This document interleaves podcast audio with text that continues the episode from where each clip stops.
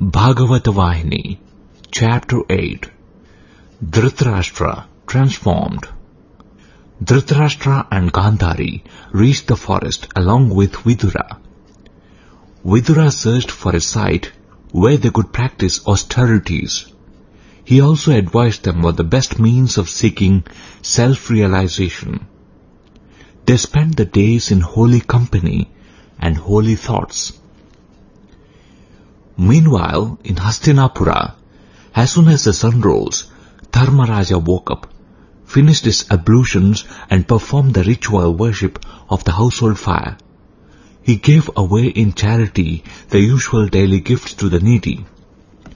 He then proceeded on foot towards the palace of Dhritarashtra, his paternal uncle, for he never began his daily round of duties without taking on his head the dust of his feet. The king and queen were not found in their chambers, so he waited for some little time expecting them to return, searching for them all around, even while he was waiting anxiously for their return. He noticed, however, that the beds were not slept upon, the pillows did not bear marks of use, the pieces of furniture were undisturbed. He doubted for a moment that the rooms might have been reset by someone after use, but no, some fear got hold of him that they must have left. So he hurried towards the room of Vidura to discover that he too had fled. His bed was unused. The attendants reported that the sage did not return to his room from the king and queen to whom he had gone. As soon as he heard this news, Dharmaraja had a shock. He went back to the palace and searched every room with great care, and his worst fears were confirmed. His hands and feet shivered in despair. His tongue became dry. Words did not emerge from his mouth. He fell on the floor as if life had been ebbed out.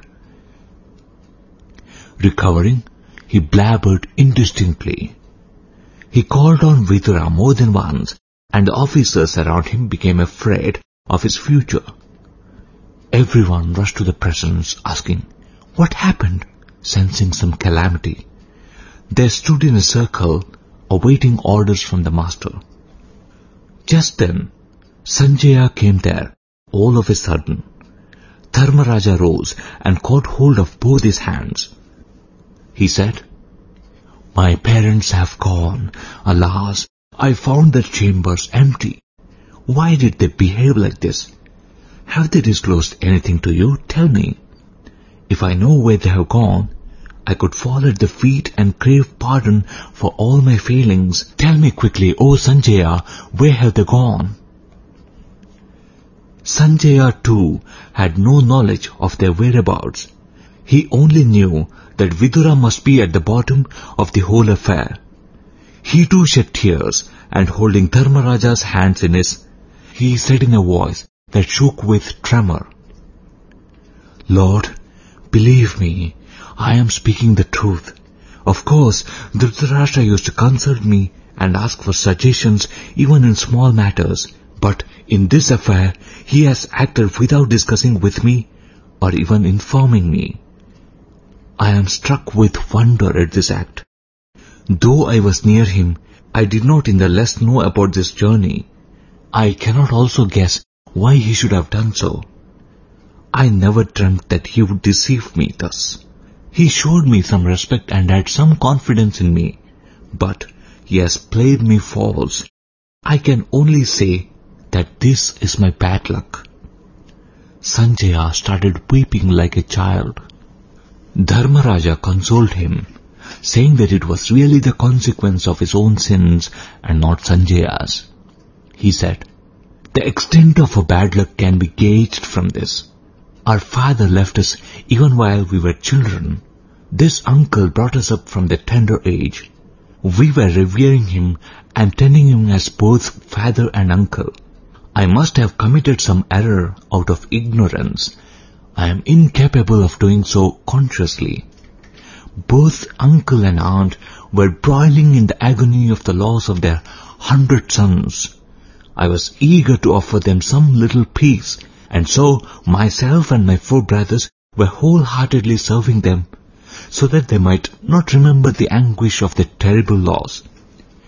We took care that no little point was missed while serving them. There was no diminution of reverence or affection. Alas, that they should have left this place. What a tragedy! What a terrible blow! Thus lamented Dharmaraja. My uncle and aunt are both aged and weak, besides they are blind. I cannot understand how they managed to leave this place. How they must be suffering now. Not even one attendant accompanied them. Of what benefit are these large numbers that I have? Grouping along, they might have fallen in the Ganges by now. Oh, how unlucky I am. I fostered them both like the apple of the eye and at last I have allowed them to meet this tragic fate. Dharmaraja was beating his breast and expressing his deep distress. The brothers heard the lamentation and they flee fast to the side of the weeping Dharmaraja. Kunti, the mother, also inquired anxiously the reason for the grief. She peeped into the chambers and not finding Gandhari and her brother-in-law, she asked Sanjaya what had happened to them. Sanjaya could not reply. He could only shed tears. Where have they gone in this aged and helpless condition? Tell me, she cried. But no one could answer. Meanwhile, Dharmaraja called the brothers to his side and made some gestures which they couldn't understand. Then he mustered courage and rose from the ground. He managed to narrate them the happenings since sunrise. He asked Bhima to send forces in all directions to search for them and find them, for they wouldn't have gone far since they were blind and could not travel fast. They must be groping their way. Bhima, Nakula and Sahadeva obeyed their brother's order and sent troops in all directions. They rummaged all the roads, lanes and by-lanes, peeped into wells, searched in all tanks and lakes, but could find no trace of the blind couple. Believing that they must have fallen into the Ganges, they got experts to scour the banks and even dive into the waters to discover their fate. All their efforts were in vain. So, the Pandava brothers were sunk in grief that they could not save the king and queen from that horrid fate. Meanwhile, Dhritarashtra and Gandhari were joyfully contemplating on God, seated in prescribed postures with their minds rigorously under control. When they were thus lost in the divine contemplation and immersed in that supreme joy, a huge forest fire swept them, consuming them too in its fierce onslaught.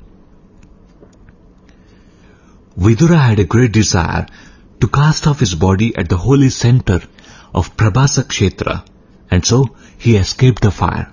And filled with joy at the immense good fortune of the couple, he continued his pilgrimage and reached the place which he had chosen as the scene of his exit.